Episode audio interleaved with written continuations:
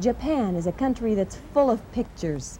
The first present a Japanese child usually receives is a camera, and pictures here record all the special occasions and family outings. In the hectic, fast-paced world of modern Tokyo, intricate pictures are still the means of written communication. So when Japanese and American creative directors put their heads together to find a way to show the peace and serenity that Christ offers each individual, what did they come up with? Animated pictures in a new television series where characters live through a different Bible story each week. The show's senior producer is CBN's Warren Marcus. The first time I really walked into the Japan production companies, it was a really strange feeling because you have to take off your shoes. And I thought about it in terms of this project, that it was like Moses taking off his shoes on holy ground, you know? And it was a really strange feeling. It was my big Western boots, you know, in the midst of all of these Japanese shoes and mixed culture shoes.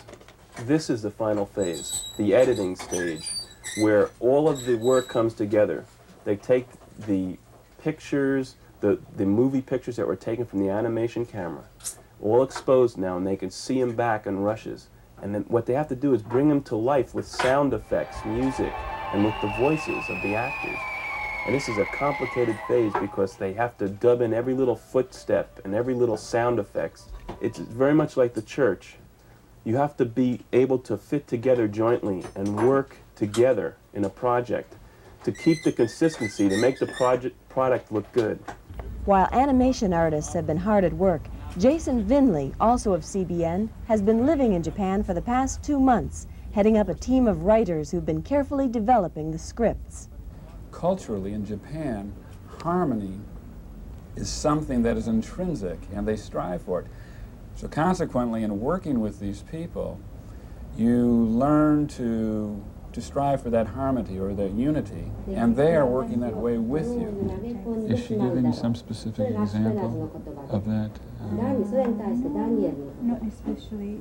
There's a hierarchy, a structure, a protocol that is part of the culture, and you can't overstep your bounds. So consequently, when I'm at a writer's meeting, I have to speak with the writer's representative, right, so we're doing this, and not deal directly with the writers or the animators. So and you're dealing through a translator at the same time. And through a translator to the writer's representative.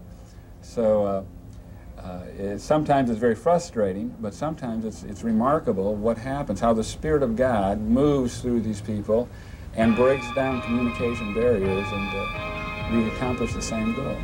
This series will be shown on television. It's going to cover 80% of Japan. Really is all of Japan, but we call it 80% over 22 stations across Japan. And these stations are all, most of them are with the Fuji Network. And we did this to get the best time slots available so that it doesn't compete with other shows that might take away an audience. The series is planned to lead up to the birth of Jesus Christ, just as Japanese homes are celebrating Christmas, the only major Christian holiday in Japan.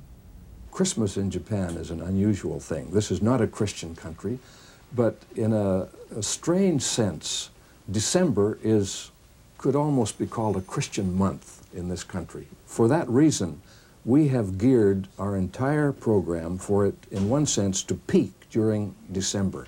This is when the strongest appeal will be made, when we feel there will be the highest level of receptivity. Modern Japanese young people are increasingly open to Western ideas and are searching for answers outside of traditional Japanese culture.